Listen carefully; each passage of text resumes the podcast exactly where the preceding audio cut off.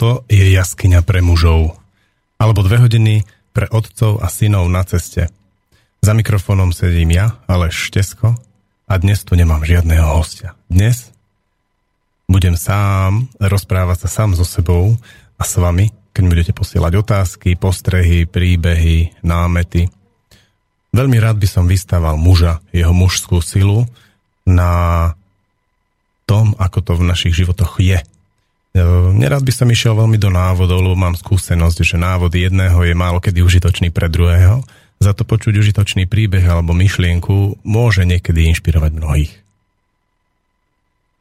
Takže muž je podľa môjho, z môjho názoru lovec.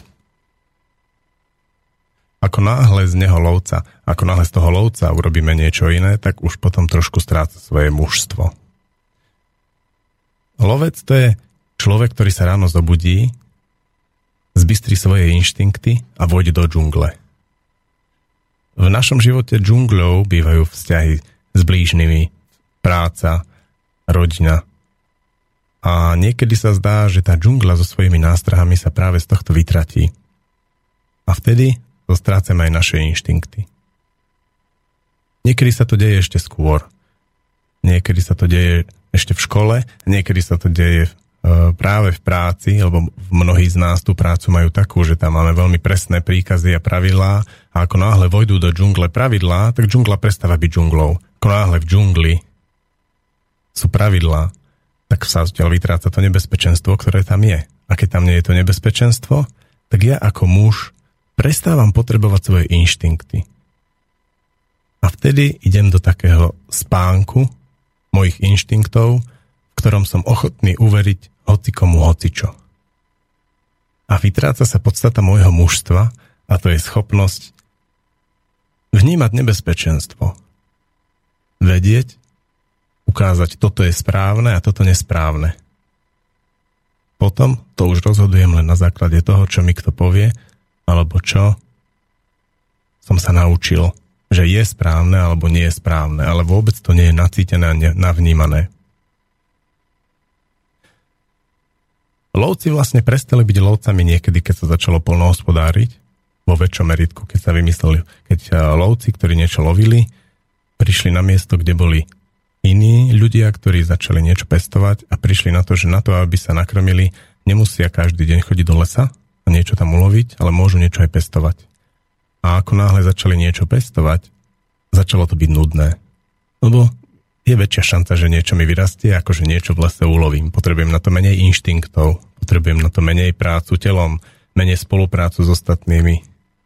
A medzi iným sa tak začala cesta ťažkej a dlhej detskej práce, ktorá trvá až do dnes.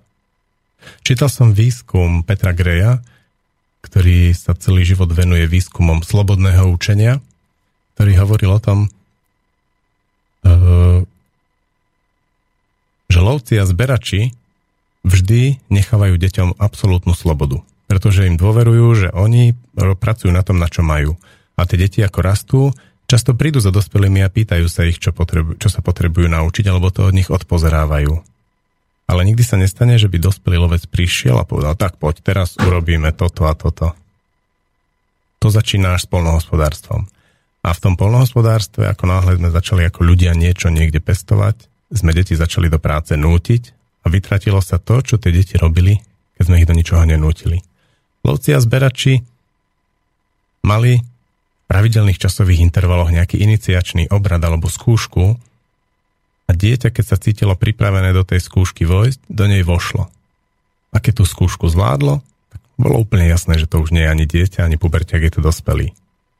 A to sa príchodom polnohospodárstva neskôr, neskôr povinnej školskej dochádzky úplne zrušilo. Tým pádom dnes chodí po svete veľa detí v dospelých telách.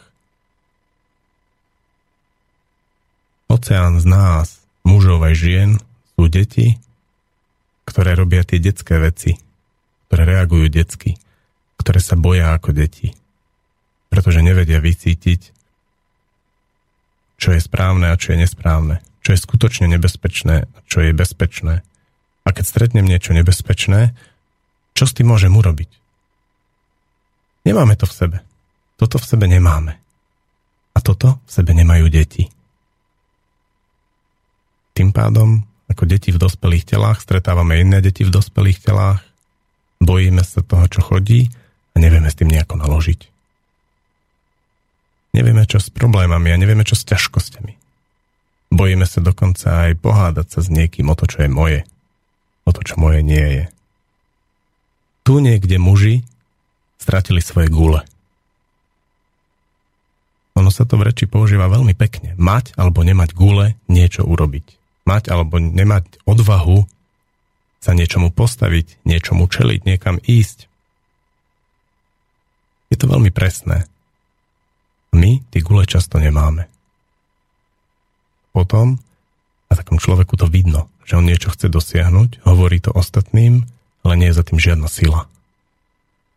To nie je muž. To je to dieťa v dospelom tele. A je to veľmi vidno. My všetci ostatní to vidíme. Ale keď sme v podobnej situácii, tak reagujeme podobne. Ako deti v dospelom tele. cítim,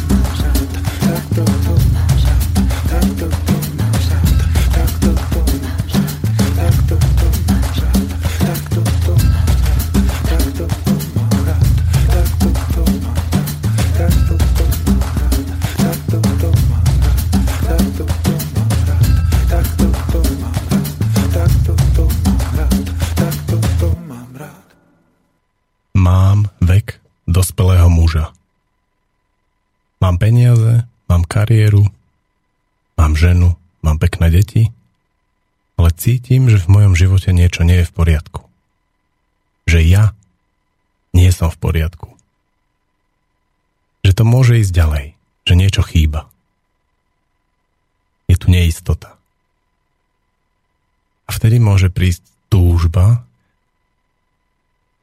Chcem vedieť, čo je ďalej. Chcem vedieť, čo je za tým, za tým pocitom, za tou neistotou, za tým, ako mi môj nejaký tichý hlas hovorí, že niečo tu nie je v poriadku. A keď položím toto želanie do svojho vnútra, tak potom sa v mojom živote niečo zmení. Niekedy to bývajú celkom šlehy.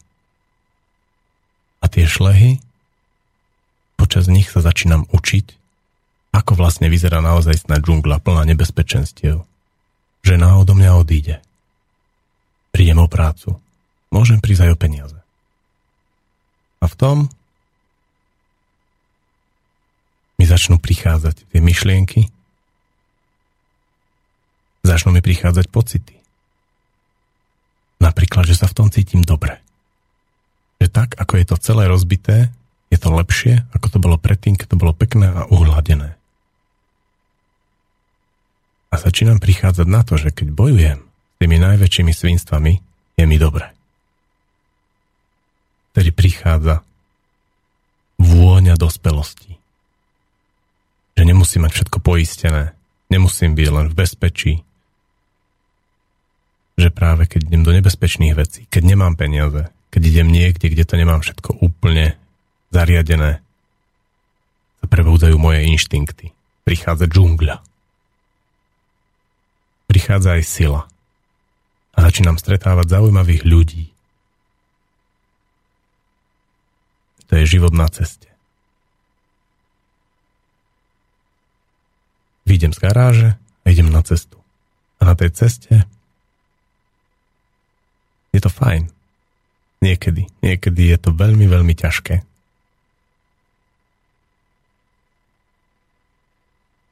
Prvá vec, čo mi začne dochádzať je, že vlastne nikdy nič v živote nedokončím. Všetko, čo sa uberie správnym smerom a ide niekam do nejakého cieľa, keď do toho cieľa prídem, keď dokončím tú vec, na ktorej viac rokov robím, keď si splním svoje predsavzatia, keď sa stanem olimpijským víťazom, zistím, že, že tam nič nie je. A môj život ide ďalej. Nikdy v živote nič nedokončím. Pretože keď niečo mám pocit, že dokončím, prichádza niečo ďalšie. A tento pocit ma môže veľmi oslobodiť pretože si uvedomím, že to, čo sa mi v mojom živote páči, je cesta. Je kráčať niekde. Zobudiť sa ráno plný neistoty, ako prežijem tento deň a preplávať ním. Keď sa stretnem s nepríjemnou kolegyňou, namiesto toho, aby som ušiel alebo nejakým ostrým príkazom ju sekol, môžem sa aj pozrieť do očí a vojsť do toho, čo tam je. Môžem sa stretnúť s mojou ženou a uvidieť, šedú. Uvidieť, že náš vzťah medzičasom trošku ochladol a v tej šedej sa niečo medzi nami stráca. A keď to uvidím, môžem sa rozhodnúť s tou šedou popasovať, ísť do toho. Stretnúť sa s tými problémami, ktoré sú za tým. Pomenovať to, čo tam visí. A ženy sa otvoria oči a začne rozprávať často veľmi ostré veci. Ale ja tam stojím a pozerám sa na ňu. A držím ju. Držím ju svojou pozornosťou a tým, že aj keď ma to ide vnútri ostrhnúť, tak sa nedám. Pozerám sa na to, ako mi to trhá moje vnútro a ja sa nedám. Nedám sa odviesť preč. Nezačnem sa s ňou hádať, nezačnem jej hovoriť, že nemá pravdu a že to tak nie je. Proste sa s ňou stretnem, ľudsky. A potom ju objímem a idem ďalej. Na ceste. Často mi môžu ukazovať tú potrebu ísť na cestu moje vlastné zdravotné problémy. Som chorý, bolí ma niečo, položím otázku do svojho vnútra. Čo to je? Prečo, prečo je to takéto? Prečo to takto bolí? Prečo nemôžem robiť toto? Prečo ma to obmedzuje? a život prinesie odpovede, ktoré ma môžu naozaj prekvapiť a zaskočiť svojou jednoduchosťou a svojou úprimnosťou a svojou priamosťou. Zrazu mi môžu ľudia v mojom okolí ukazovať a hovoriť veci, ktoré Možno hovorili aj predtým, ale som si ich nevšímal. Lebo som tam nemal tú otázku. A teraz si to všímam.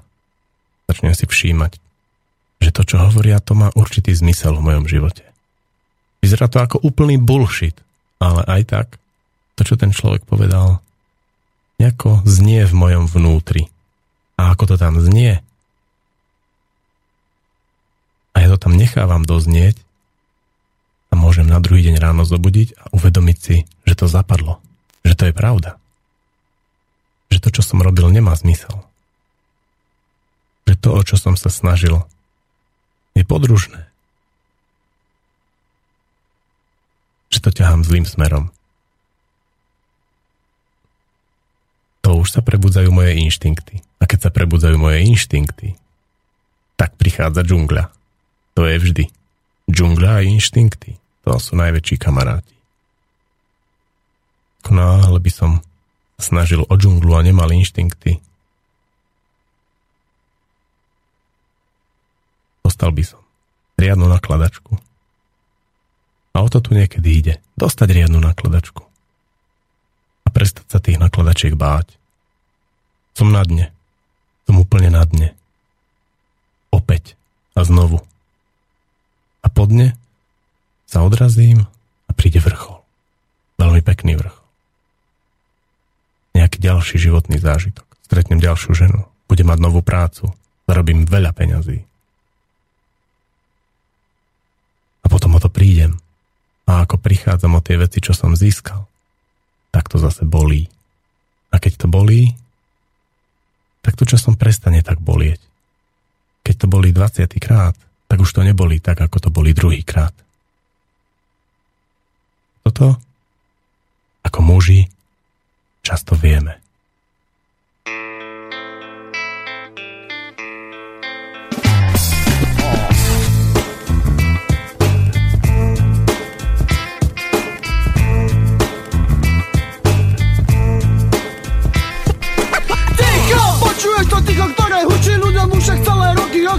Videjšie oči, ktoré sa vzdalujú a sú čím ďalej tým bližšie Vyššie. Sa chcú dostať tí, ktorí idú stále za svojím cieľom.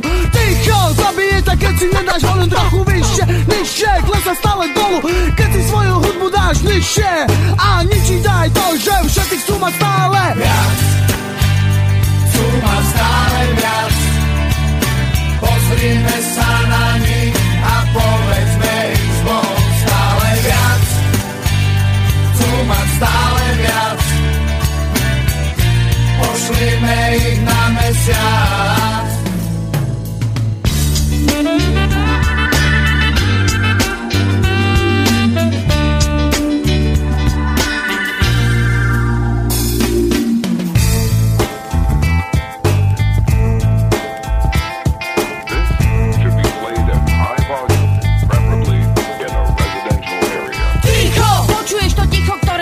ti hlavu Veď všetko v živote chceš si dáva nutnosť. Tej nutnosti je prázdnota. Tieto veci nezvýšia kvalitu tvojho života. Ticho! Nezabúdaj na svoj hlas. Aj ty si z tejto planéty Je nezmysel, že ticho lieči. Zistíš si to práve ty. A možno si navždy zostal. Po veľkom rúžovom tupom tichu zavretý. Viac. Chcú mať stále viac. Pozrime sa na nich a povedzme im s Bohom stále viac.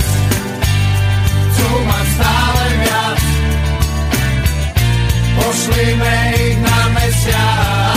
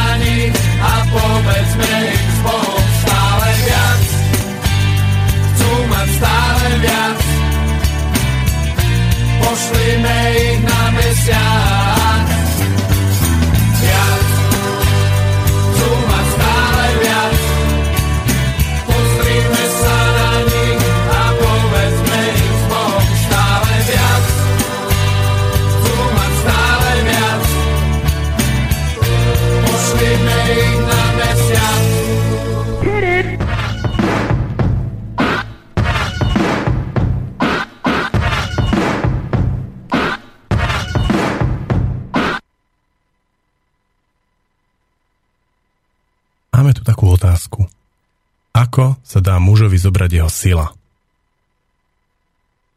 Ja si myslím, že mužovi sa jeho sila zobrať nedá. Ale to, čo sa dá urobiť, je urobiť z neho nie muža. Na chvíľu. Alebo možno ešte vôbec nie mužom je ten človečik, ten človek s tým mužským telom a dá sa mu to pripomenúť, že nie je ešte mužom. Že je ešte stále dieťaťom v tom mužskom tele. Dosť na tom spolupracujú školy. Často aj s rodičmi, lebo rodičia takými školami prešli. Prvú vec, čo tam vymysleli, je slušnosť. Muž sa stará o bezpečie. On niekedy nemôže byť slušný. Niekedy musí bojovať. Niekedy musí aj neslušne hovoriť. Niekedy sa potrebuje pobiť ale slušnosť mu to zakazuje. Jediné, čo môže urobiť, je povedať na niekomu, že pošlem na teba svojho právnika. No to je trapné. To je trapné. Povedať v nejakej situácii, kde potrebuje človek zabojovať, pošlem na teba svojho právnika. Dnes potrebuje muž niekedy hodne riskovať. Rozbiť slušnosť. Riskovať to, že nebude považovaný za slušného. Lebo všetci tí muži, čo vyzerajú ako veľmi slušní a sporiadaní občania, niečo im chýba. Na nich pozriem. Niečo mi tam. Nechcem vôbec byť ako oni.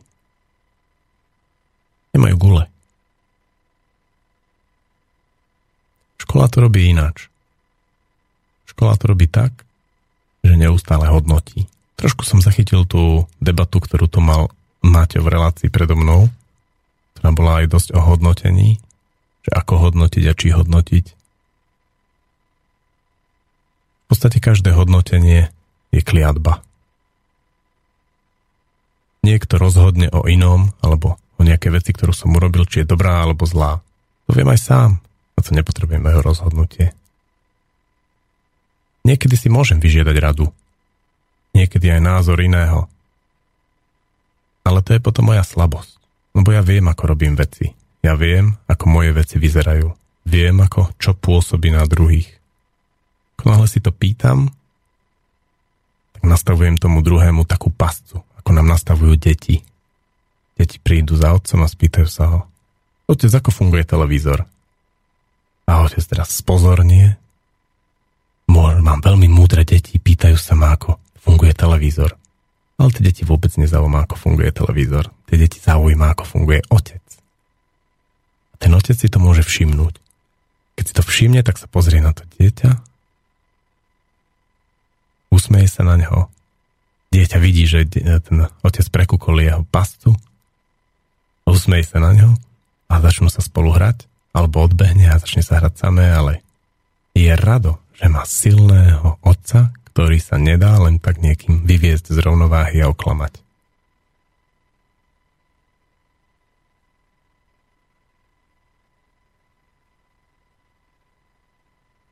Pre muža je veľmi dôležité jeho poslanie. Dôležitejšie ako čokoľvek iné. Jednoducho pocitovo. Ako náhle muž robí to, čo ho baví a to, za čím je určitá myšlienka, na ktorej on stavia, tak je pre ženy sexy. Je veľmi silný. Pôsobí dobre. Pôsobí mužne. Ako náhle muž svoje životné poslanie a svoju hlavnú myšlienku vymení za čokoľvek. Napríklad sú muži, ktorí hovoria, že obetovali všetko svojej rodine.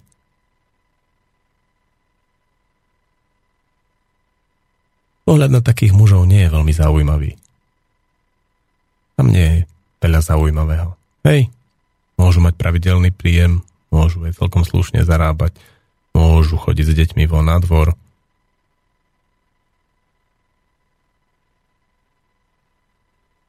No to je všetko. To je všetko. Ženy to vedia.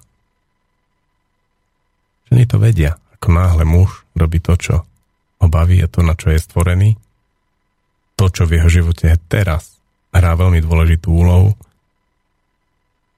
tak tie ženy spozornejú. Začnú sa na to pozerať. Čo to robí ten muž? Robia aj deti. Deti okamžite vidia, keď muž robí niečo, čo ho baví a čo má zmysel, ako keď robí niečo iba tak. To ich vôbec nezaujíma. To, aj keby bolo niečo veľmi vzrušujúce zo svojej podstaty, tak vôbec ich to nezaujíma. Idú ďalej. Náhle človek robí niečo pomerne nudné, ale je to na jeho ceste.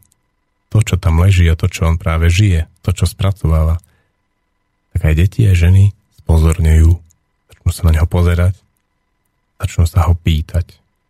Čo robíš? Ten muž je ticho, iba robí. Prídu bližšie a ešte, ešte viac sa pozerajú. Povedz, čo robíš. Som na ceste. Aha, to vyzerá dobre. Ako náhle otec ukáže svojmu synovi alebo svojej cére, že je na ceste a potom dovolí s tými deťmi chvíľku tou cestou ísť, tak pre deti už potom bude veľmi ťažké, keď vyrastú, na tej ceste nebyť. Je, to je veľmi silné. To sa nám niečo veľmi príjemné vylučuje v tele. Ako náhle som na ceste, je mi dobre keby som bol bezdomovec, bez peňazí, nemal čo do úst, na ceste je dobre.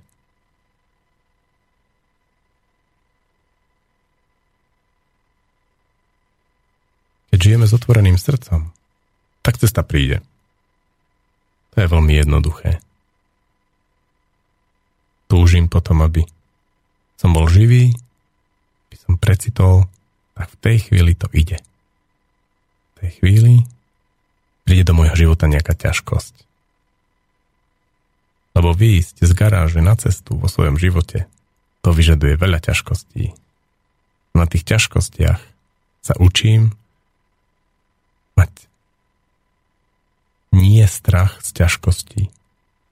Keď sa so mnou moja žena háda, tak ma tým učí. Nemať strach z toho, že sa so mnou háda. Tak kedy to tak nebolo žena sa začala so mnou hádať. Sa zdvihol žalúdok, že zase je tu táto ťažká situácia, ktorú sa mi nechce riešiť, nezvládnem ju. Chvíľu som bol trpezlivý, ona do mňa rýpala ešte viac. Potom som prestal byť trpezlivý, začal som sa aj ja hádať, ktorý začal do mňa rýpať ešte, ešte viac. Po takej tvrdej výmene názorov, takým divným, s divnou chuťou v ústach, som odišiel, niekde sa zavrel, už som mal toho plné zuby a nebolo mi dobre. To sa dialo stále. To sa deje stále. Ale to, čo som sa naučil je, toho nemusím báť. Aha, žena teraz povedala nejakú veľmi citlivú vec, ktorou mi ide po guliach. Aha. Dotklo sa ma to. Aha. To je zaujímavé, že práve takéto veci sa ma dotknú, keď mi to tá žena povie. Keď mi to povedia deti, tak ich iba prísne pokáram, že sú drzé. Ale po nejakom čase si môžem všimnúť, že tiež tam môže prísť tá otázka. Sú zaujímavým spôsobom drzé tie deti. Sú tak drzé, že sa ma to vždy dotkne. Ako to robia? Deti a ženy pre muža môžu byť cestou, pokiaľ ich ten muž svojou zúrivosťou a agresiou neskrotí. Nez, nezahasí v nich ten oheň. Oni sú cestou. Oni sú prekážkami, oni sú problémami, oni sem prišli tie problémy robiť, oni, sa na to, oni sú na to stvorení. Žena a deti sú na to, aby nám občas riadne zavarili. Aby vyskúšali, či sa toho bojíme. Či sa bojíme nebezpečenstva. Lebo keď sa ako muž bojím nebezpečenstva a to skutočné nebezpečenstvo príde, ako dokážem tie, tú ženu a deti ochrániť?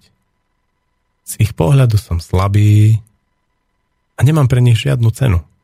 Sú vystrašení zrazu, pretože ja sa bojím toho, že oni prídu s problémom. Ale pritom ja som tam na to, aby som žil ich problémami. Aby som im robil stenu, o ktorú sa oni môžu oprieť. Ale keď sa zosypem, stratím dôveru, stratím rešpekt, strácam sám seba. A keď mám pokojnú chvíľku, tak to cítim. Niekde som sa stratil. Zase som niekde zaparkoval. Niekde do garáže. Chcem újsť pred všetkým. Chcem sa rozviesť s touto ženou, čo na mňa kričí. Chcem si oddychnúť od týchto detí, ktoré, keď som chvíľku s nimi sám, tak mi zavaria. Kúpim im tablet, dám ich pred televízor. Chvíľku to funguje.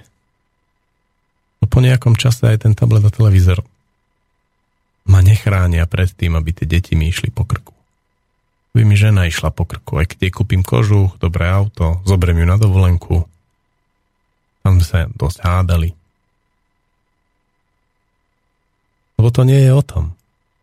Oh, to môže byť celé veľmi jednoduché, nízkorozpočtové a v spokojnosti, keď ja sa naučím nebáť tých ťažkostí, ktoré mi oni prinášajú. Lebo oni majú len otázku. Ochrániš nás pred skutočným nebezpečenstvom? Dokážeš to?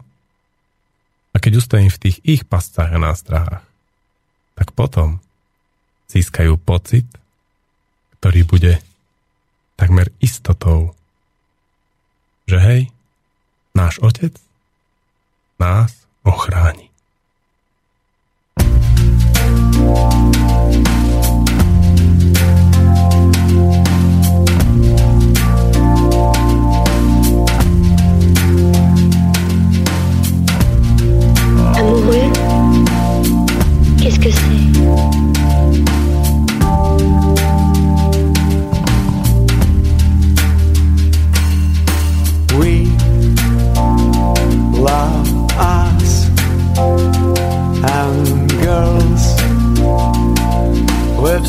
sentimental value. Girls are real. We can see them, we can touch them, we can hear them, we can leave them.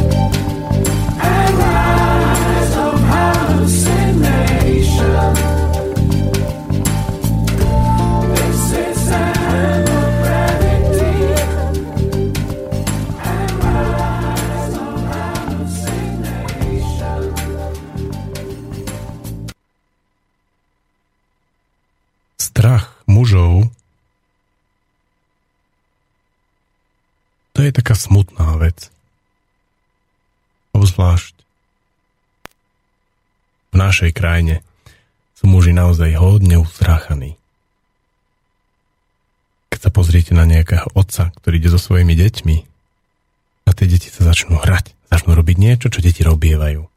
Začnú niečo objavovať, skúmať. Sú úplne vo svojom živle. A on do toho zabije nejakú vec, že dávaj si pozor, aby si neušpinila tieto panky. To je smutné. To je veľmi smutné.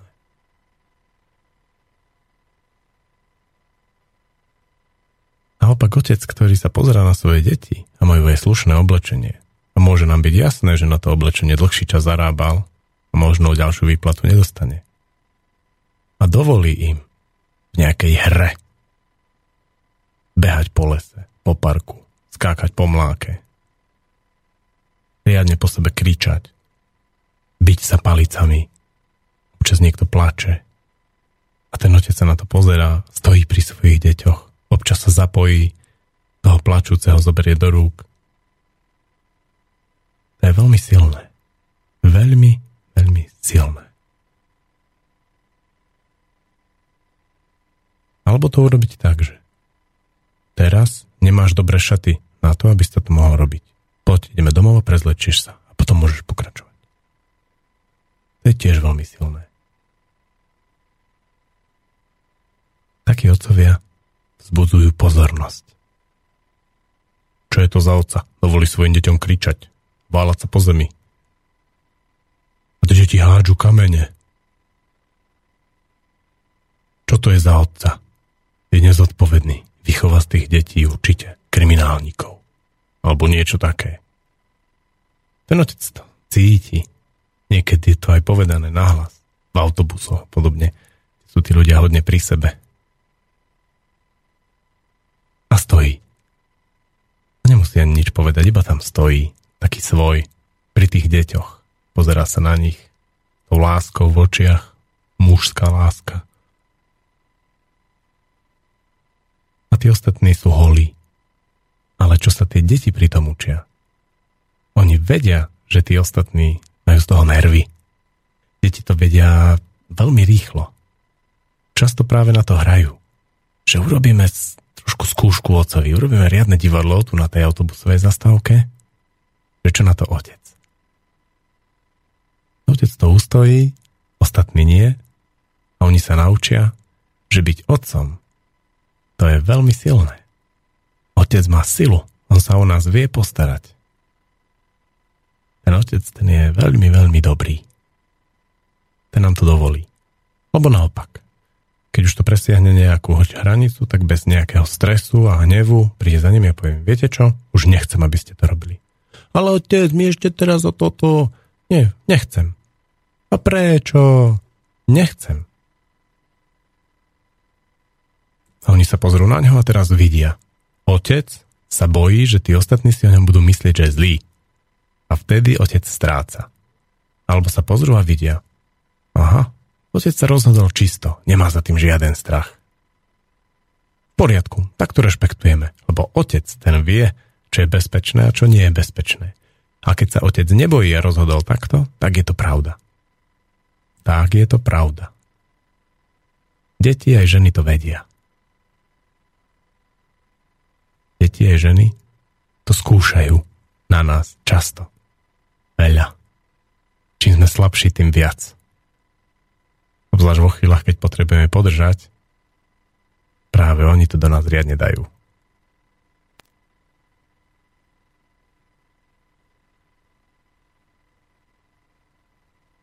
Dostali sme mail. Pekný deň, chcel by som dať poctu. Táto úvaha nemala chybu. Žena musí byť na teba nekonečne hrdá, keď ťa počuje, ale uh, to asi na každého z nás, čo tam robíte o svetu. Zdar peknej a čerstvej mysli. Priznám sa, že som to trošku riešil. Že čo vlastne bude z tejto relácie, keď tu budem sám a moja žena ma bude alebo nebude počuť. A prichytil som sa pri tom, že to bola taká malá pasca vlastne zo strany tej ženy. Mal by som to urobiť tak, aby som sa páčil tej žene. Že to bude pre mňa sladké. Keď prídem domov a ona povie, to si dobre hovoril. Potom som si uvedomil, že to je presne to.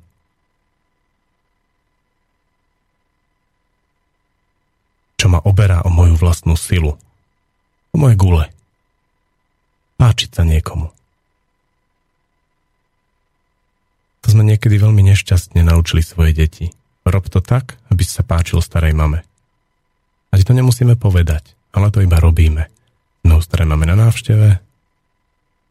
Zrazu je úplne najdôležitejšie zo všetkého to, aby stará mama bola spokojná s tým, ako to celé prebehne.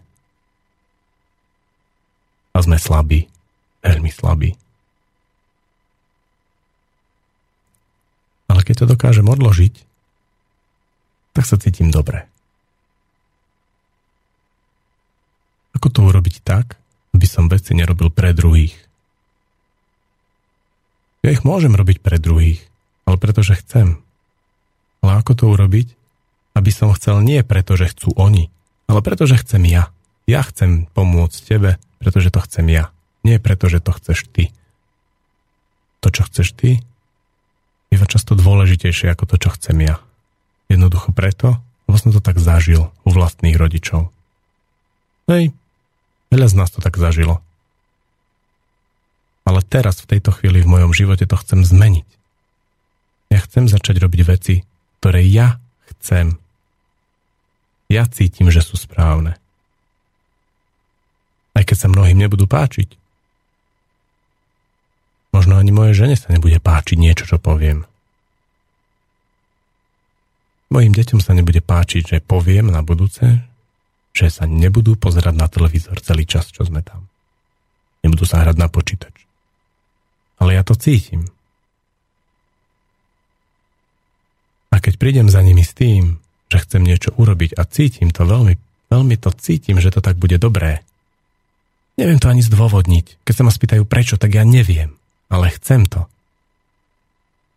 Tak oni sa na mňa pozrú. Teraz uvidia, či je to kvôli niekomu inému a budú sklamaní a z toho veľkého hnevu ma budú chcieť rozbiť a nabijú do mňa všetky hnevy a zlosti z toho, že to nie je moje chcenie, že to je chcenie niekoho iného. Alebo naopak, si načítajú, že to je moje chcenie, vtedy sa ukludnia, lebo budú vedieť, že to je bezpečné. Toto je bezpečné. To je to, čo chce otec. On si to nacítil. To je sveté. To je úplne bezpečné. Keby som chcel po nich, aby skákali do veľkej jamy. Povedal to otec? Je to to, čo chce? Je to bezpečné. Robí aj žena, aj deti. Niekedy mi ujde. A chcem preto, lebo chce niekto iný. Tedy príde peklo. Začnú sa brániť. Urobia jeden šík. Žena aj deti. A začnú do mňa mlátiť. Obrovskou silou, úplne s takým veľkým hnevom a zúrivosťou. Ja nechápem, prečo sa to teraz tak hnevajú. Z tej situácie nejak ujdem. Schovám sa na záchod s tabletom alebo niekde. Idem sa prejsť. To znahnevaný a rozbitý. Vtedy to uzriem. Aha, to nebolo moje chcenie. Chcel som to urobiť, lebo sa bojím, že z nich vyrastú zlí ľudia. Preto ma rozbili. Ako náhle tu otec nie je so svojimi inštinktmi, tak to potom nie je. Oni si chcú urobiť po svojom. A niekto medzi nimi, medzi tou ženou a tými deťmi, sa stane vládcom toho stáda, ktoré ja som nedokázal ochrániť. A ten rozhodne. A keď ja budem rozhodovať ináč, tak to schytám. Nekonečné hádky a nekonečné škreky. Schytám to. To je isté. Ale keď potom prídem so svojou silou a budem chcieť hovoriť veci, ktoré naozaj chcem a vychádzajú z môjho chcem, tak oni mi to ľahko nechajú, budú sa tešiť, aha, otec sa vrátil. Mesiac tu nebol. Bol tu len nejaký, nejaké dieťa v dospelom tele. Tu jedlo, chodilo s nami na záchod, kúpalo sa, spalo s našou mamou. Občas mali sex. Ale to nebol otec. Bolo iba nejaké decko, to sme ani nepočúvali, my sme si robili, čo sme chceli. A potom už je to znovu otec. Vrátil sa.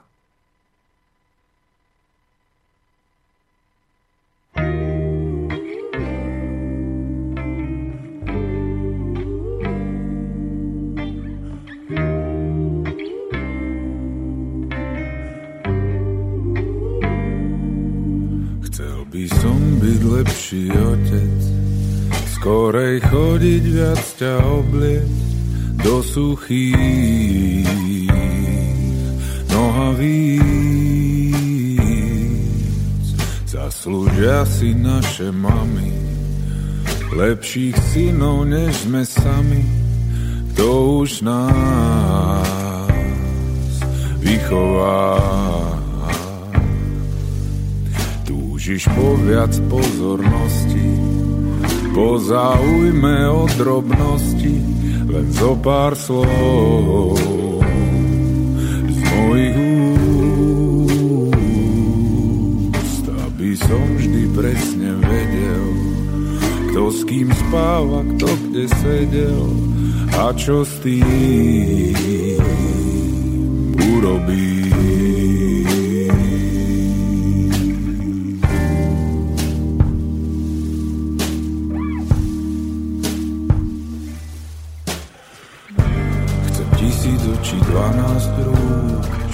Ťažko drúb a betonovú tvár. Chcem na teba nezabudnúť, sa neuhnúť, viem, že sa to dá. Chcem tisíc očí, dvanásť rúk, čo ťažko drúb a betonovú tvár. Chcem na teba nezabudnúť a byť lepší a lepší, vždy dalo by sa lepšie. Chcel by som to robiť správne, ale asi celkom márne. Čakám, kým sa polepším. Zatiaľ žmúrim, slepo strieľam, veci ničím ľudí zdieram, ani sám sa nešetrím.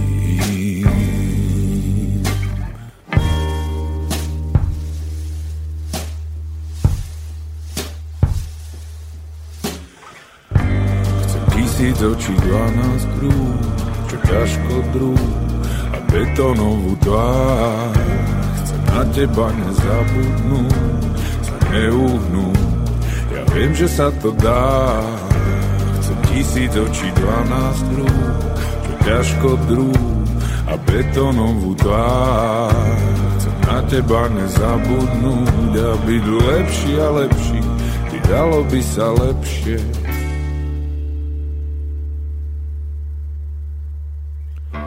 By som byť lepší otec, skorej chodiť viac ťa obliec do suchých nohavíc. Zaslúžia si naše mami, lepších synov než sme sami, kto už nás vychová.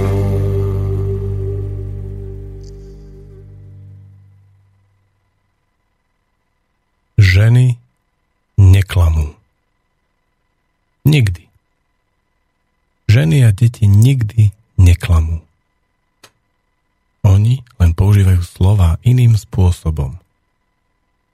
A je pre nich oveľa, oveľa dôležitejšie s tými slovami pracovať tak, ako s nimi pracujú, ako to, že my si budeme myslieť, že klamú.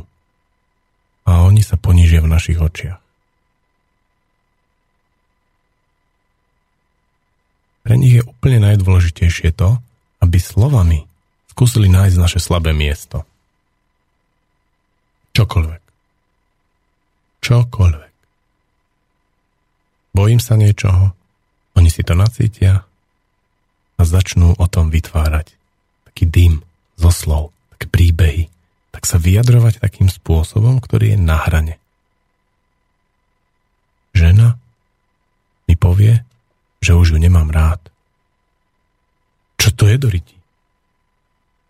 No, nič, ani náznakom, nejakým spôsobom som nezmenil nič vo svojom živote. A ona príde za mnou s tým, že ju nemám rád, že ona to jasne cíti. Pozera sa mi do očí, veľmi prísne. A že jej to mám priznať. A som v prdeli. A zosypem sa. Čo robím zle? Ja niečo musím robiť zle. Ináč nie je možné, že moja žena si myslí, že ja ju nemám rád.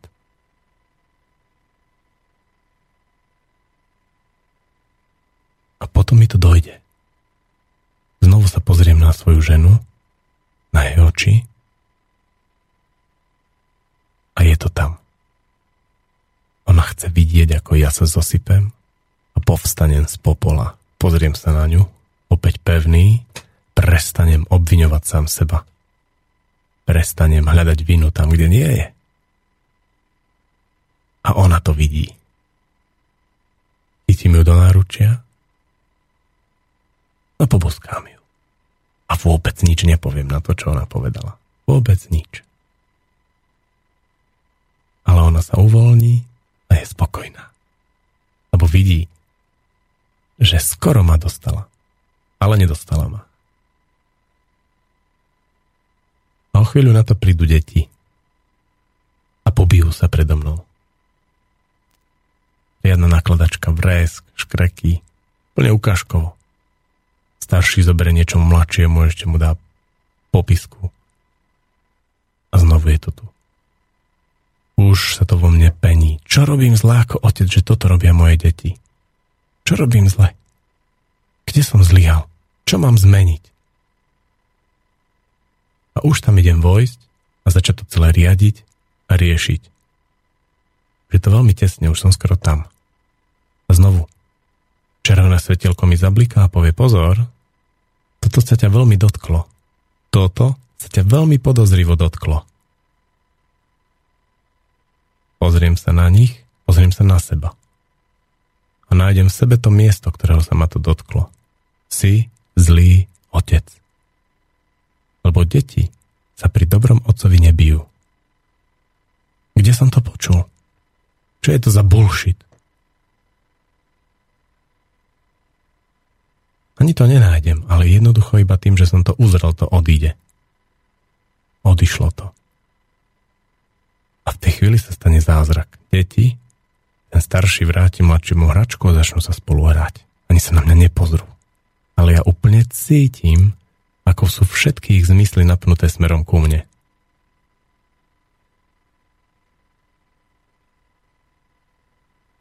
A znovu som prešiel. Ale bolo to ťažké. Niekedy sa bojím, čo príde na budúce. Niekedy sa toho riadne bojím lebo oni sú tvoriví. Aj žena, aj deti vytvárajú také veci a také situácie, že idem úplne na doraz. Úplne na doraz. Niekedy sa zosypem. Proste to nedám. Vyrieším ich bitku po svojom, nakričím na nich, že sa mi nepáči, že sa bijú. Oni mi ešte naložia a vtedy príde žena, postará sa o mňa. Pozrie na mňa takým mekým pohľadom a povie to je niekde inde. A vtedy si uvedomím, že áno, to je niekde inde. Je to vo mne. Je to šťastie ma takú ženu. Je to to, že som predtým ustal tie skúšky, ktoré skúšala. To je ono. Keby som to robil dlhší čas, tak ma už nepodrží. Bol by koniec. Bolo by to nepríjemné. Ale asi by som musel ísť ďalej. Rozišli by sme sa, bol by som nejaký čas sám, prišla by nejaká ďalšia žena, ale tej by som sa bál. To už by bola ďalšia v poradí. Všetky tie predchádzajúce som opustil alebo odo mňa odišli. Zlyhal som. Zlyhal som ako muž. Nevedel som urobiť moju ženu šťastnou. Ďalší bullshit. V tomto živote už neviem koľky tisíci. Neviem koľky tisíci.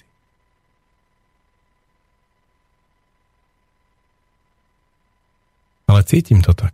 Ja viem, že je to bullshit, napriek tomu cítim, že sa bojím tej ďalšej ženy. Bojím sa vstúpiť do ďalšieho vzťahu. Preto ju odmietnem. Mohlo to byť pekné, ale ja sa to nedozviem. S touto sa to nedozviem. Potrebujem byť nejaký čas sám. Matka príroda to našťastie zariadila tak, že máme penis. Veľké gule. Oni sú dosť veľké. Plné a už po niekoľkých týždňoch je to plné šialenstvo. Dal by som hoci ktorú.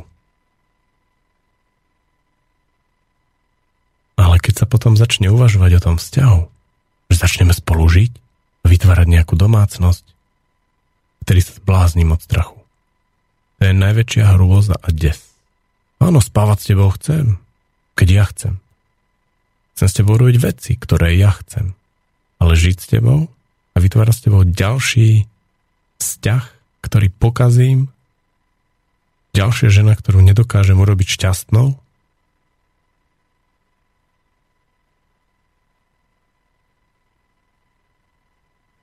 som sa už poučil.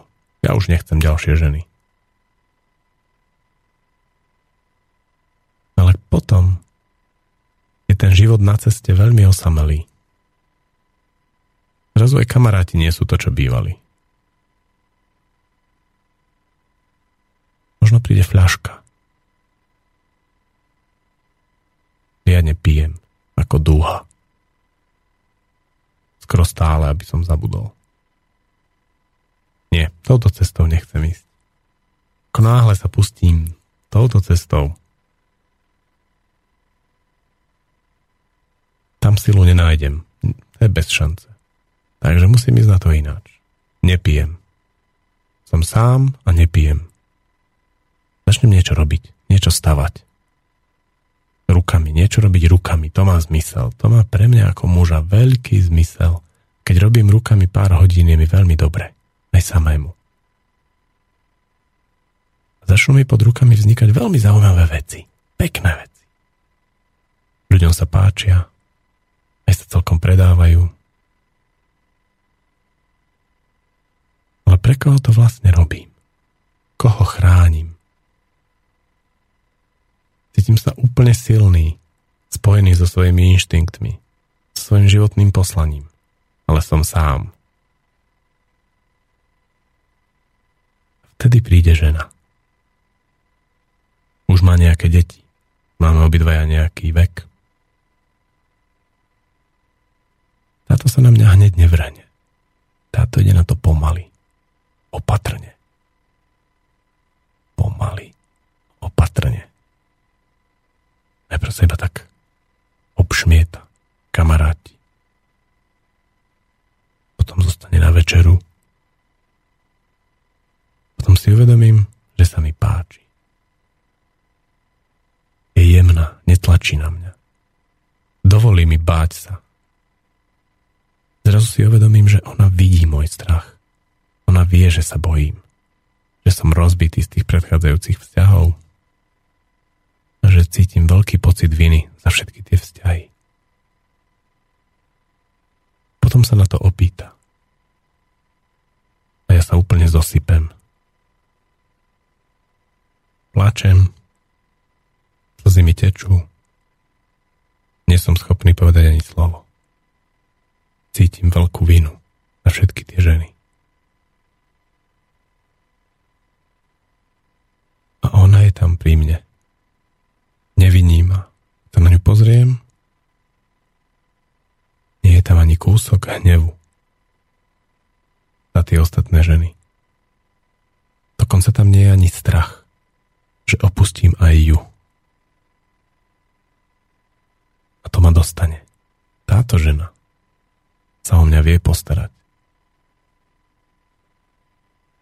Tak to skúsim. Začneme spolu žiť. Aj nám dobre. Ale už som na ceste dosť dlho na to, by som vedel,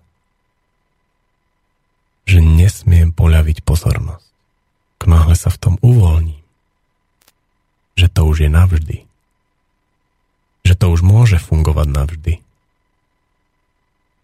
Tak hrozí, že dostanem popisku.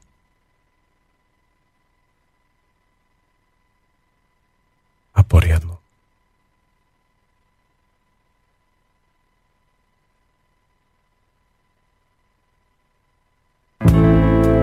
Si ako malé zvieratko Potrebuješ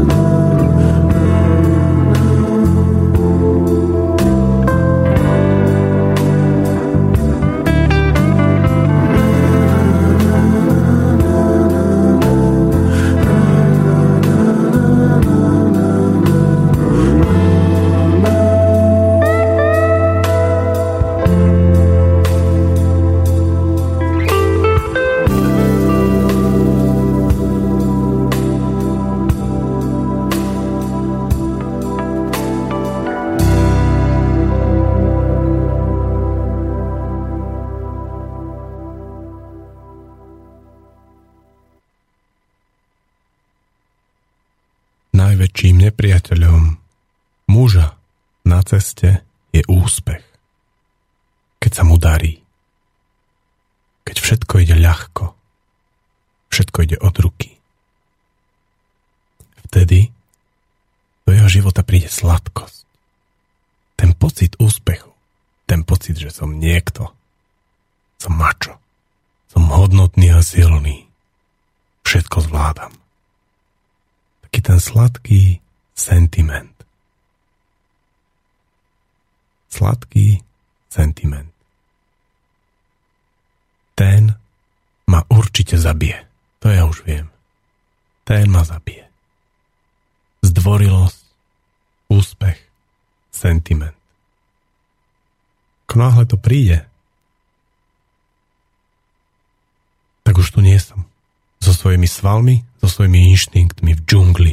Nie. Ovládnem džunglu, prestanem si dávať pozor. Ako náhle ovládnem džunglu, tak sa cítim ako niekto hodnotný a silný. Ako náhle sa tak cítim, príde skúška. Príde niekto z inej džungle, skúsi, či som naozaj v tej svojej džungli taký pevný. Veľmi nešťastné sú slovíčka prosím, prepáč a ďakujem. Také ďakujem niekomu niečo urobím a on povie ďakujem. Ja sa cítim dobre. On je vďačný. Ale to je zaujímavé, že to tak vôbec nemusí byť. Pretože keď si to nacítim, pozriem sa na toho človeka, to ďakujem môže byť veľmi, veľmi lacné. Nesmierne povrchné. Iba také naučené rodičmi. Keď niekto niečo, tak ty toto pravidlá. Pravidlá škola. To mi zobralo gule. Urobilo to zo mňa impotenta. To ja viem. A keď stretnem iného impotenta, na impotentoch nie je nič zaujímavé. Nič. Keď mi povie ďakujem, to je nuda. Je niečo naučené. To nie je to nebezpečné, to je iba nuda. Nebezpečenstvo začne byť vtedy, keď stretnem človeka, ktorý mi je skutočne zaviazaný a vďačný.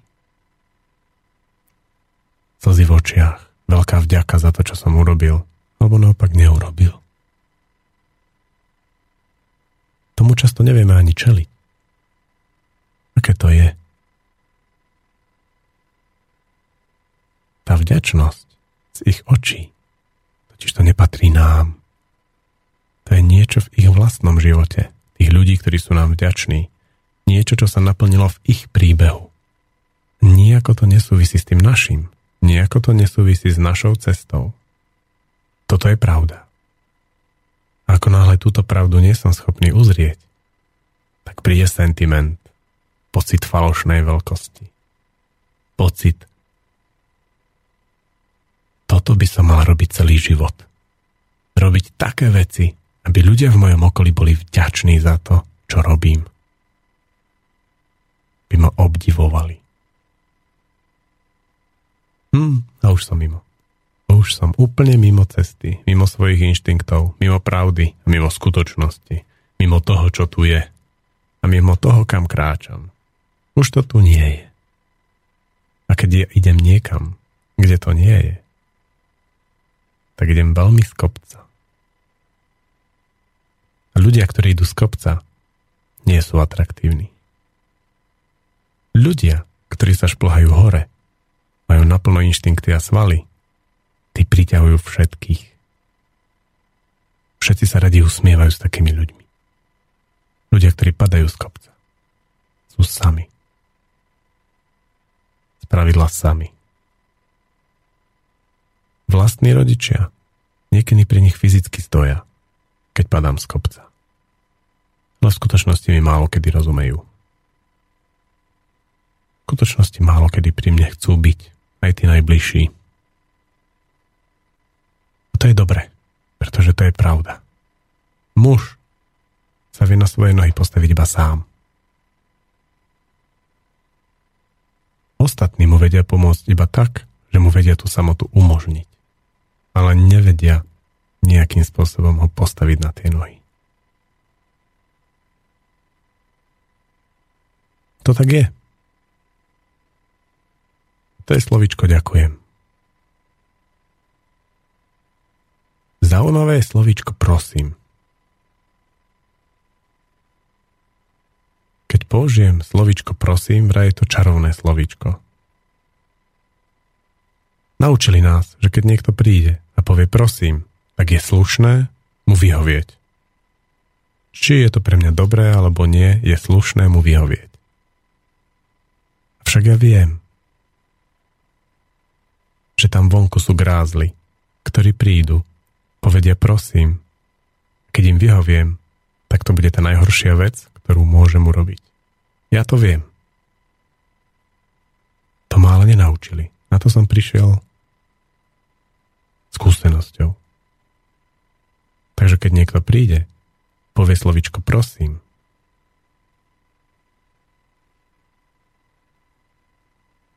tak si dám veľký, veľký pozor. Pretože povedať áno niekomu, komu chcem povedať nie, robí zo mňa impotenta. Dostane ma do veľkých problémov. Dostane do problémov náš vzťah. Keď sú dvaja ľudia, ktorí si vedia vzájomne povedať áno aj nie veľmi slobodne, tak sa cítia slobodne aj vo svojom vzťahu. Ako náhle jeden z nich nevie povedať nie, tak zneistie je ten druhý. Lebo máme prirodzene radosť z toho, keď sa vzťahy rozvíjajú a idú dobrým smerom. Keď sú živé. Ale je veľmi nepohodlné žiť s niekým, kto nevie povedať nie pretože si musím za neho vždy znovu a znovu nacítiť a odhadnúť to, čo vlastne ten človek chce. To je ťažké. Je ťažké každý deň a stále a neustále s každým si všetko naciťovať. Je veľmi ťažké. Veľmi príjemné, keď žena povie, ešte dnes sa s tebou nevyspím, nemám na to chuť. Naštve ma to. To je, to je fakt. Ale potom si uvedomím, ako by ma naštvalo, keby to robila dlhší čas. Že so mnou vyspí a nechcela to. Takým seba znásilňujúcim spôsobom. Tak o ňu prídem. Žena, ktorá sa dá znásilňovať, veľmi rýchlo prestane byť ženou. Nájde si iné cestičky, ako to povedať mužovi, že nechce. Zošpatí sa, zoškaredí, zošúverí, strati ženskú iskru. A potom už nechcem. Ale to nechcem. Nie je moje. To je jej nepriamo povedané nie. To je horšie, ako keď mi žena párkrát povie nie. To je slovičko prosím.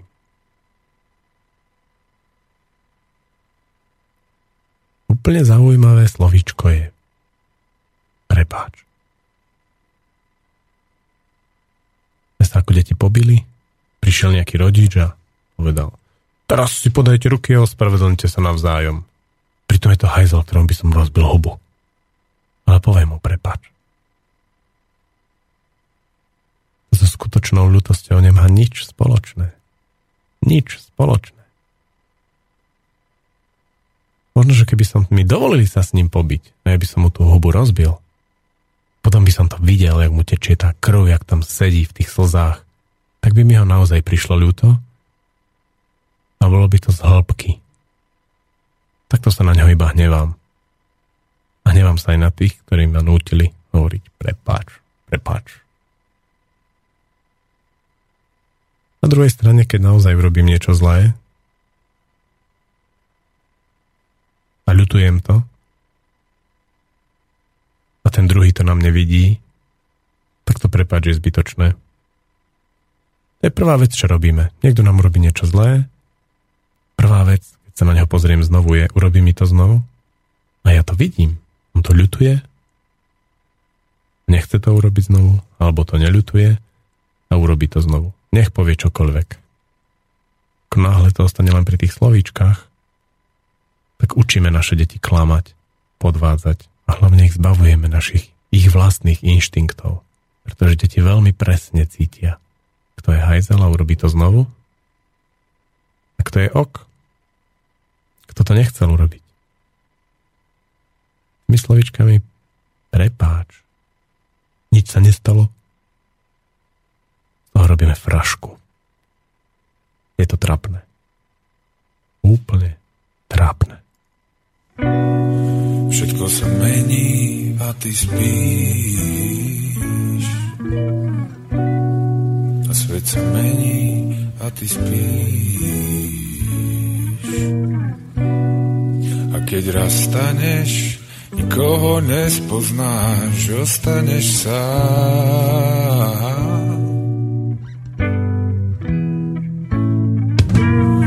Menia sa postoje, menia sa tváre tých, ktorých rád stretáš, menia sa nároky, čo máš za seba dať. Menej viac nedávaš, íriš sám na stenách, len pre seba a pýtať sa už viac netreba. Menia sa otázky, len pár práv chceš nájsť. Možno by prospeli, menia sa radosti, starosti, mladosti. Pomaly dospeli, dáš si rád ten liek. A keď ti škodí, ja hádam, nájdeš tvár. Čo sa ti hodí a niečo sa kazí a niečo sa hojí. Ty musíš sa hýbať, aj keď ti pokoj chýba. A svet sa mení a ty spíš. A všetko sa mení a ty spíš. A keď raz staneš, nikoho nespoznáš,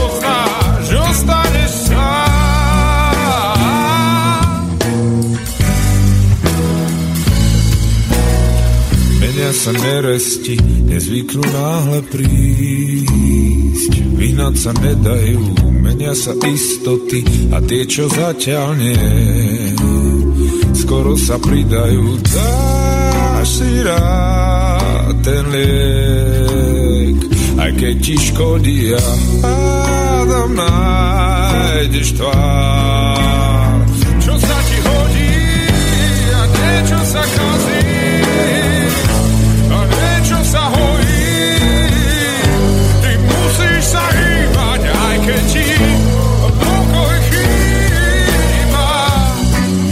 svet sa mení a ty spíš. A všetko sa mení a ty spíš. A keď raz staneš, koho nespoznáš, ostaneš sám.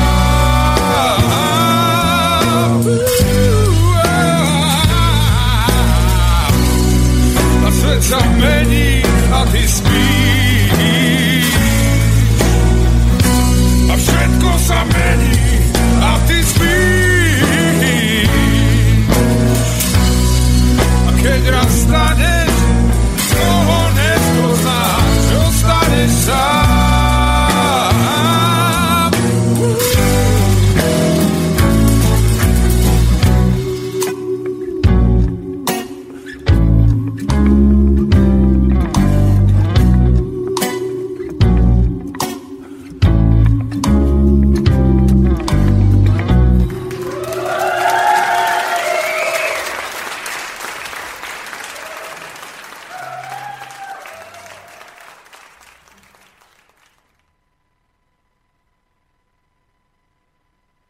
Stretol som muža. Ten muž bol malý. Tak, 70 kg. Mal ženu. Urobil vec, ktorá sa ma hlboko dotkla. On mal víziu. Hm. Chcel v rámci svojho životného poslania pomôcť tej žene nájsť svoju vnútornú ženskú silu, svoju energiu, odvahu k tomu, aby aj ona mala inštinkty, aby cítila, aby vedela, čo je správne a čo nie po jeho boku. A vymyslel, nacítil si, prišlo to k nemu, že by sa to dalo cez pôrod. Pôrod ženy to je taká chvíľa, kde je ona úplne, úplne najviac spojená so svojimi inštinktmi ale iba v prípade, že tam nie sú nejakí páni v bielých plášťoch, ktorí rozhodujú za ňu. Veľmi zaujímavá vec, tie pôrody doma. To vymyslel tak, že sa s ňou dohodol, vysvetlil jej svoj plán, trval na ňom, bol veľmi pevný. Ona sa na neho pozrela a fascinovane si ho vypočula a potom niekoľko mesiacov tým žili, že ako to vlastne bude. On jej povedal, vieš čo, pôjdeme niekde na samotu, do lesa, ja tam urobím úplne najlepšie prostredie, aké sa bude dať a ty tam porodíš.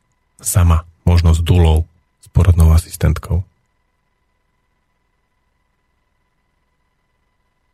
Prišli do lesa a on tam stával.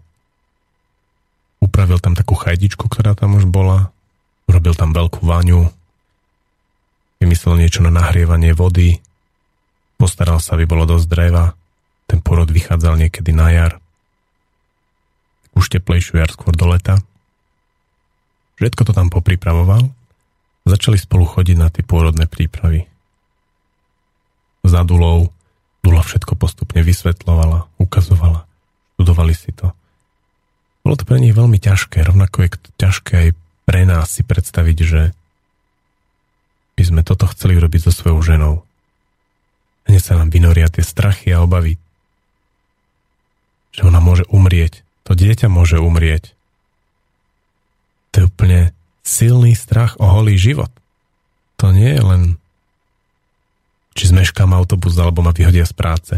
Tu je fakt o život, to nie je prdel. Ale on bol veľmi pevný. On tej svojej vízii nesmierne veril. Fakt. Veľmi hlboko jej veril. A ona to videla. Ona ho milovala, on ju, a ona cítila tú jeho istotu.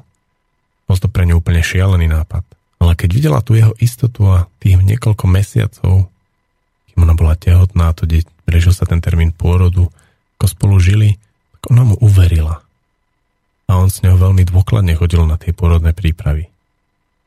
Rozprávali sa o tom celé hodiny pripravovali to prostredie. Blížil sa termín pôrodu. A tak sa aj stalo. Oni porodili v lese, v takej chatke, nazvali by sme ju trošku slám. Neviem, či tam mali elektriku. Vodu nahrial Váňa.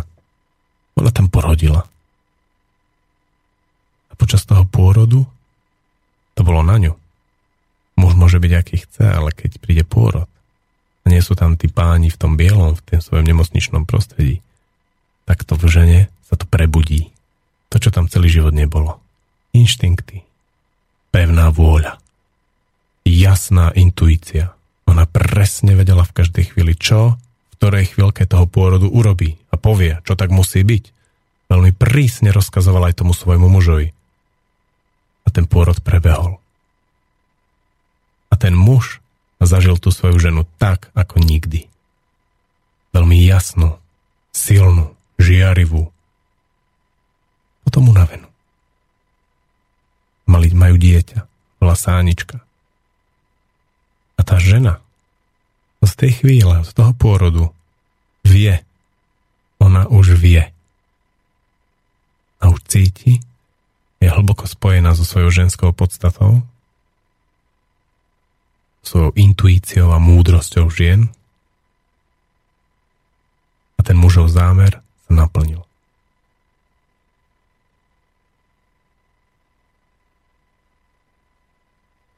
Tie naše životné poslania vôbec nemusia súvisieť len s nami a s tým, čo robíme a tá rodina je len nejaký saportík k nám. Keď je muž na ceste, tak rodina sa takmer vždy na určitý čas stane súčasťou tej cesty. To znamená, že to jeho poslanie súvisí s tým, ako vybudovať a zabezpečiť tú rodinu. Tým sa zďaleka nemyslia len peniaze. Skôr mám na mysli tie vzťahy v tej rodine. Pevnosť. Väzieb. Pevnosť istoty. Istotou je, keď muž vie, čo vidieť má. Žena to v ňom vidí. A vtedy môže rásť jej sila. A ona sa vie potom o to postarať. Avšak väčšinu z nás odstrihli od toho.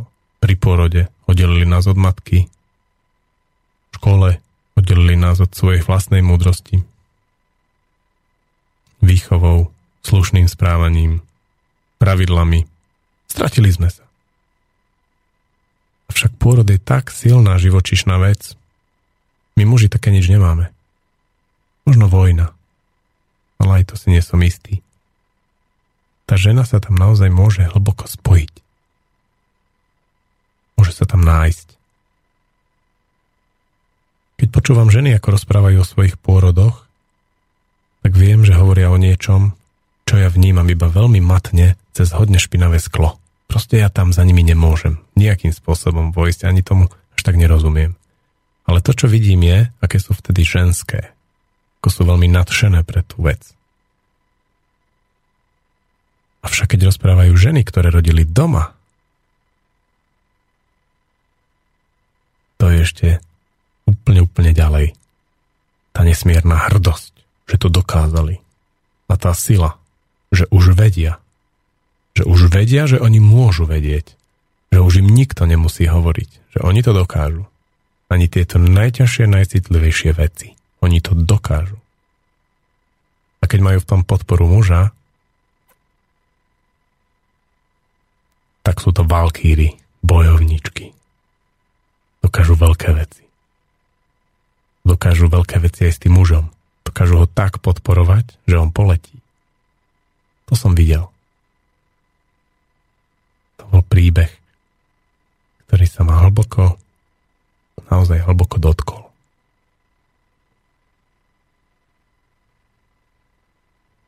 Tupci v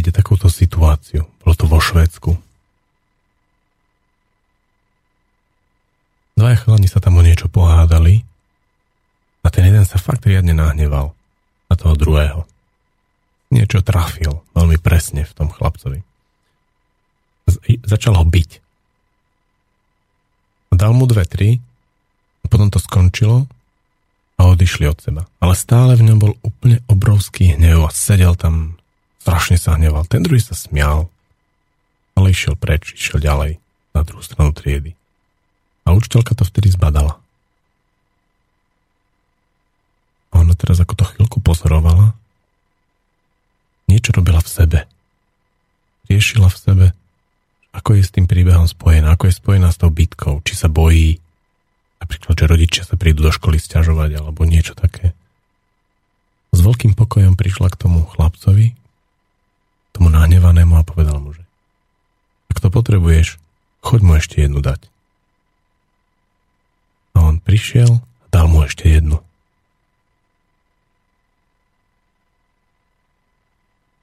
A bolo to. Potom si sadli a pokračovali v tom, čo robili v tej triede na niečom spolu. Bolo to po švedsky, tomu som nerozumel.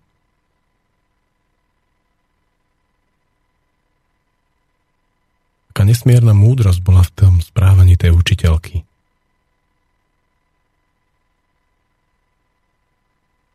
Ja som učiteľ a dosť často sa mi deti v triede bijú. Kamarátsky. Niekedy to majú umožnené, tak málo kedy prekročia tú hranicu toho hnevu, do ktorého by si išli po krku, tak ako som to zažil v tej triede v Švedsku. Napriek tomu stále v sebe nosím tú otázku. Čo na to povedia rodičia? To sa nepatrí, nikto iný to nerobí. A pár ľudí to robí, ale nehovorí o tom v triedach. On sa dosť mlčí medzi učiteľmi, to je také tajomstvo. Stále viac ľudí to ale robí. Rešpektuje, že deti, ale aj my dospelí ľudia máme fyzické telo. A niekedy tá intimita medzi nami nie je len o tom, že ti poviem, že máš pekný sveter, a že sa s tebou objemem alebo ti jednu tresnem. Udrieť niekoho môže byť je obrovská intimita. To je nesmierna komunikácia. A nemať strach v tej situácii, že sa dvaja bijú, je pre tých dvoch nesmierne oslobodzujúce. Teraz nehovorím len o deťoch hovoríme aj o dospelých ľuďoch. Tá fyzická sila prejavená v tom, že niekomu utnem, to vyrieši obrovské množstvo problémov. Veľa vecí spadne. Ale keď to tí ostatní nevedia niesť, tak to uvoľnenie, ktoré príde po tej bitke, naopak je zárodok ďalšieho konfliktu. Ako to urobiť, aby som sa nebál, keď sa moje vlastné deti bijú? Ako to urobiť, povedať svojej žene, keď ťa štvem, vytni mi jednu. A ako to urobiť, aby keď žena fakt, ako teraz to nedávam, tak ja som mohol dať jednu jej. Ako urobiť túto komunikáciu medzi nami tak, aby bola čistá, bez pocitu viny, bez hnevu, ako to vrátiť do našej kultúry? Bez toho, aby sme sa hambili. S tým, aby sme vedeli čerpať z toho, aké pekné veci to môže priniesť. Aké pekné veci to môže priniesť do nášho života. Keď pozorujem deti, tak oni sa bijú skoro neustále. Pubertiaci Tí sa bijú skoro neustále. Väčšinou tak, že sa doťahujú a vyzývajú. Robia rôzne výzvy. A ja som hlboko presvedčený, že je v tom ukrytá obrovská múdrosť, ktorá je nám dospelým stratená. Sme v keli. Nie sme napojení na zdroj vedenia a vedomia a múdrosti. Pre mňa zdroj múdrosti nie sú iba knižky, alebo stále menej sú knižky, alebo Google. Na to mám intuíciu, aby som niekde došiel. Som presvedčený, že nie je nič také, ako že malé deti sa ľahšie učia ako dospelí ľudia. Že nič také prirodzene nie je. Je to fakt. Proste dnes to tak je. Ale ja som presvedčený, že v skutočnosti také nič neexistuje, ak by sa s tými deťmi sme my, dospelí ľudia, zaobchádzali tak, ako to oni potrebujú. Som presvedčený, že ak dieťa prejde školou po svojom, tak rovnako efektívne sa dokáže učiť aj ako keď vyrastie v dospelého človeka. Dokáže sa učiť jazyky, dokáže maľovať, spievať, robiť akýkoľvek šport. S ľahkosťou sa to učiť. Ale tie nekonečné oceány prekážok a blokov, ktoré sme získali v škole, práve vďaka tomu, že nás tam hodnotili a posudzovali a nútili nás niečo robiť proti vlastnej vôli, proti našim inštinktom, nám tú schopnosť učenia úplne odrezali. Úplne. Je veľmi ťažké sa teraz tešiť z nejakého nového poznania, z učenia sa niečoho nového. Je to ako keď škola snaží úplne s rodičmi vymazať našu schopnosť učiť sa takmer čokoľvek nové, ale oni to nikdy nevedia urobiť dokonale. Teraz v tej veľkej temnote je niekoľko svetlých miest, ktoré nezhnusili. Napríklad ja som túto zimu objavil snowboard. Zistil som, že keď som si sa, sa postavil na snowboard, tak ma to na ňom baví to objavovať. Oceán pádov, strašne to bolelo, bol som trapný, bolo to hrozné, ale bavilo ma to objavovať. Toto na lyžiarských výcvikoch na základnej škole mi nezhnusili. Týmto spôsobom mám pocit, že ako dospelí ľudia objavujeme tie biele miesta v tom zhnusovaní učenia sa a tam nás to baví. Tam nás baví učiť sa a sme v tom veľmi efektívni. Túto skúsenosť máme. A keby to bolo, keby sme zažili takú školu, kde by to všetko bolo biele, keby sme nemali iba miesta vo veľkej temnote, kde sa ešte nebojíme učiť sa, ale učili by sme sa s ľahkosťou čokoľvek. Hrať na hudobný nástroj, spievať, tancovať, byť sa, hádať sa. A stále by sme sa v tom zlepšovali. Veľmi efektívne. To by sa mi páčilo. To by sa mi dosť páčilo. Je ako splniť niečie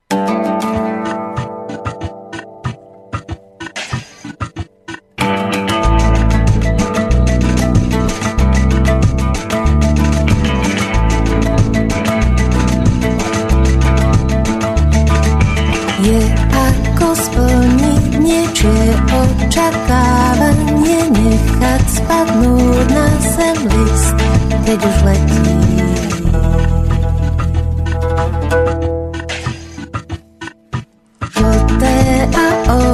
Oranžové diene mu pustelo.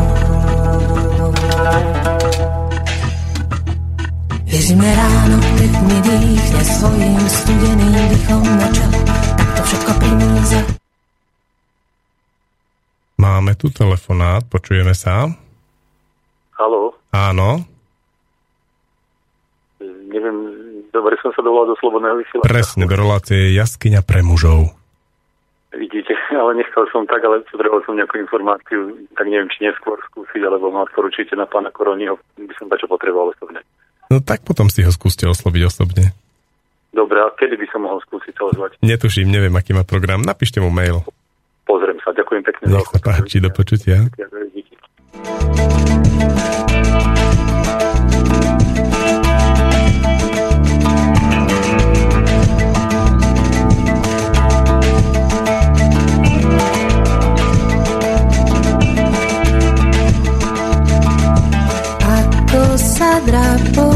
Pochybnosti tu hnú, nemám kam uhnúť, len letieť s listami na zem.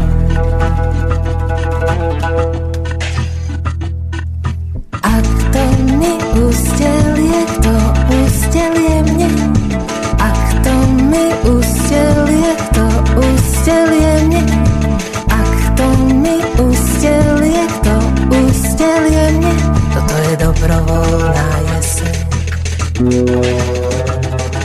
Toto je dobrovoľná jeseň.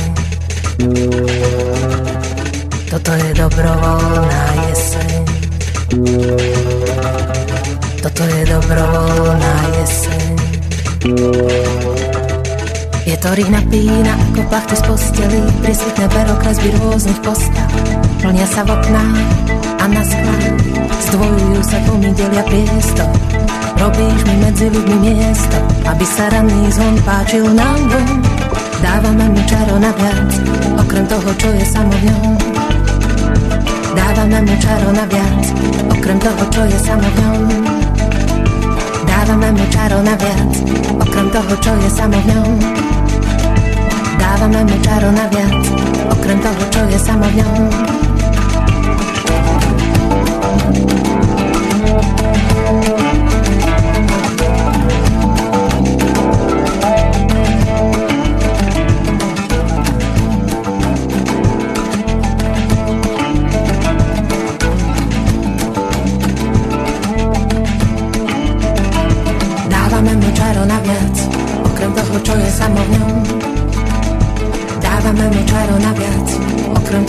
Samo v ňom.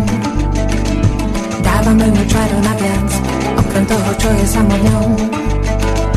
Dávame mu čaro na viac, okrem toho, čo je samo v ňom. Oh, hey, oh,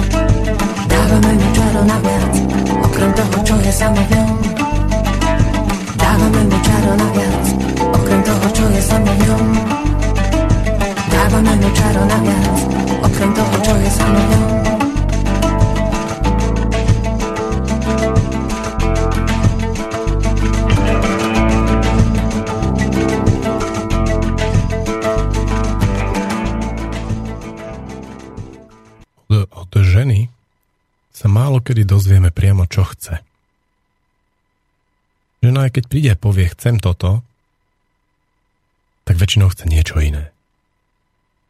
A to isté deti. Deti povedia, ja chcem tablet. Ale to nie je tablet, čo on chce. Takisto ako žena povie, chce, aby som chce, aby si umil riad. Tak to väčšinou nie je to, aby som ja umil riad. Potrebujem sa naučiť zastaviť sa. Ako náhle dieťa alebo žena povie chcem, potrebujem sa zastaviť a nájsť to. Lebo pravdou je jediné z celej tej vety, čo tam je, je to slovičko chcem. Ale čo to v skutočnosti je?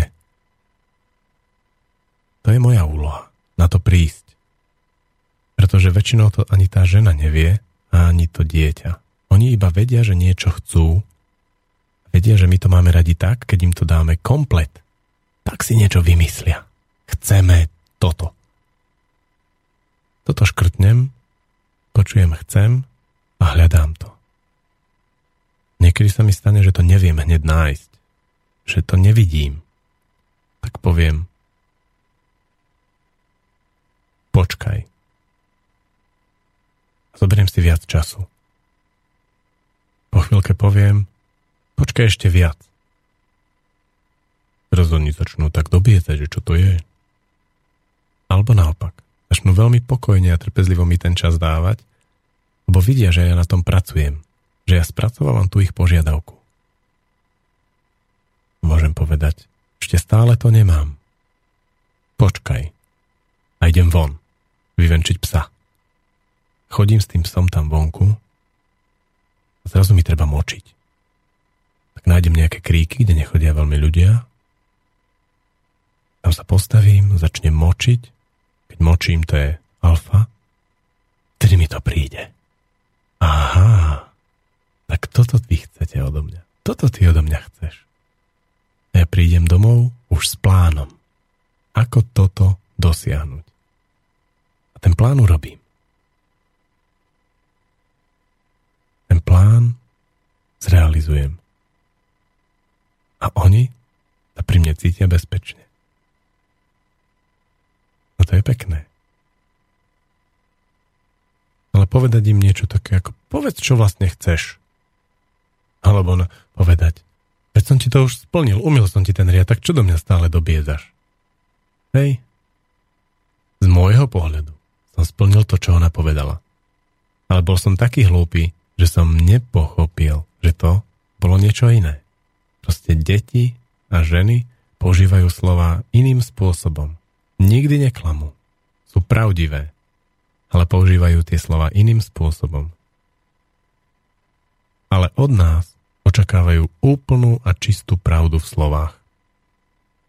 Najťažšie je to vtedy,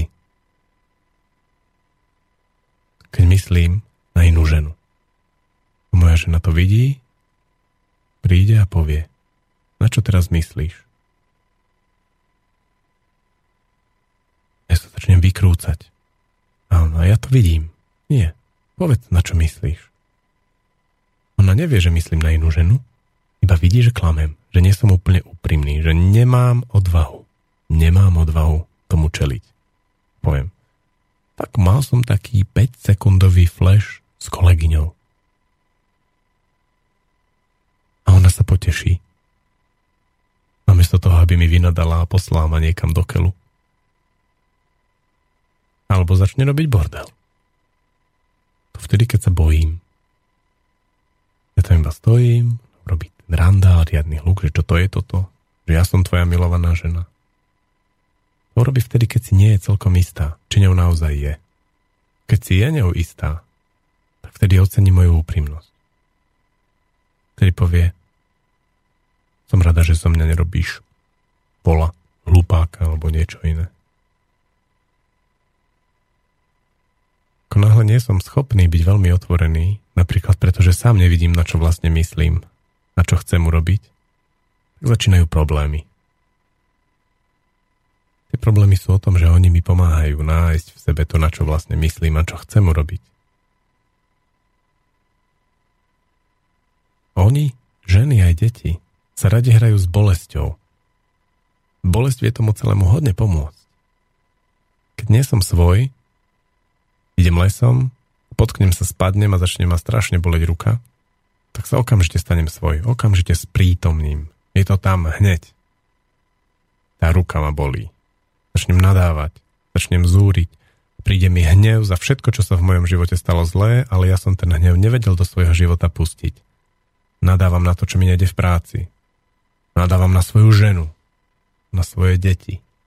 Na všetkých tam nadávam. Spustila to tá bolesť v ruke tie deti a tá žena to vedia. Oni tú bolesť spúšťajú iným spôsobom. Oni vedia, že bolesť lieči. To je ako so smrťou. Keď sa človek priblíži smrti, nejakom, nejakom zážitku o nehode alebo v, nie, v chorobe, potom sa vráti, tak tou smrťou vonia. A smrť má liečivé účinky. Tak je to aj s bolesťou. Ako náhle príde niekto od bolesti, tak je naozaj svoj a veľmi prítomný.